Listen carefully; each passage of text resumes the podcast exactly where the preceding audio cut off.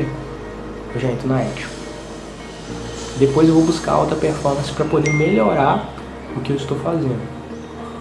E aí ela começa a hackear o primeiro pilar, pilar profissional.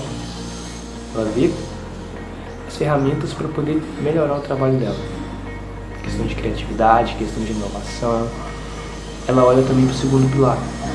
E dentro do pilar, do segundo pilar, pilar financeiro, ela vai observar formatos para poder entregar melhor o resultado que ela quer entregar, o resultado que ela está se planejando para poder entregar. E aí ela vai ver todas as ferramentas e constâncias para poder hackear esse pilar financeiro. Questão de investimento, questão de gestão financeira mesmo, questão de como que ela está organizando a vida financeira dela, como que ela enxerga